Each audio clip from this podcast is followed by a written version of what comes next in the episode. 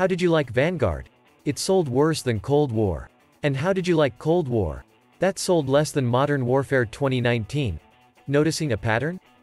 Activision and its shareholders definitely see the problem. That's why they're trying to get some of that sweet, sweet mobile money. Diablo Immortal makes 1 million a day from a bunch of suckers and hit 100 million in sucker spending two months after its release. That's great for them. But what about the gamers? If you had to sum up the current era of COD in one sentence, what would it be? How about, turn off the damn SBMM? Modern Warfare 2 and Warzone 2 arrive in a couple of months and on a new engine.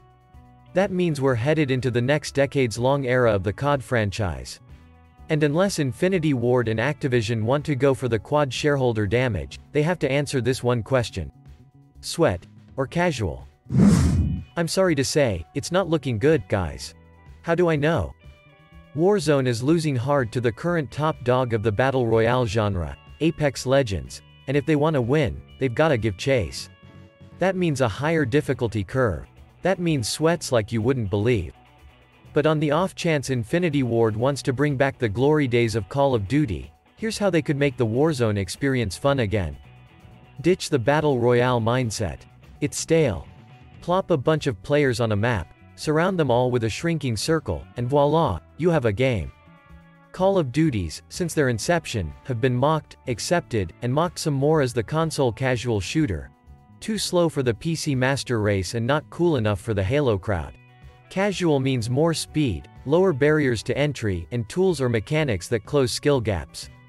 Currently, Warzone moves like Modern Warfare which is fine for smaller maps but not for battle royales.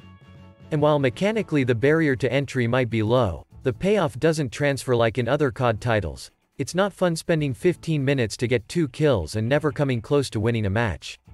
Infinity Ward needs to remind everyone why Call of Duty became a cultural phenomenon despite competing with the best at the time.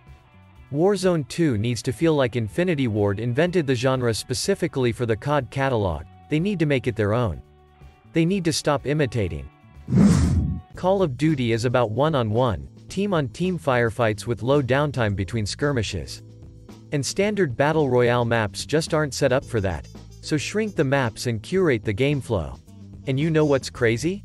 COD more or less nailed Battle Royale design with Call of Duty Black Ops Cold War Fireteam, specifically the Dirty Bomb and SAT-linked game modes.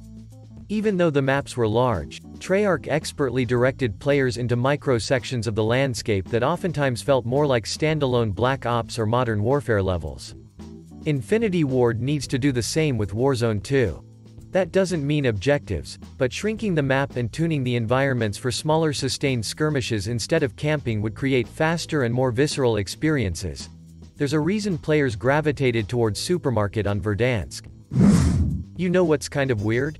The direction Warzone 2 needs to take to become its own thing would require Infinity Ward to kind of ditch the traditional Battle Royale definition.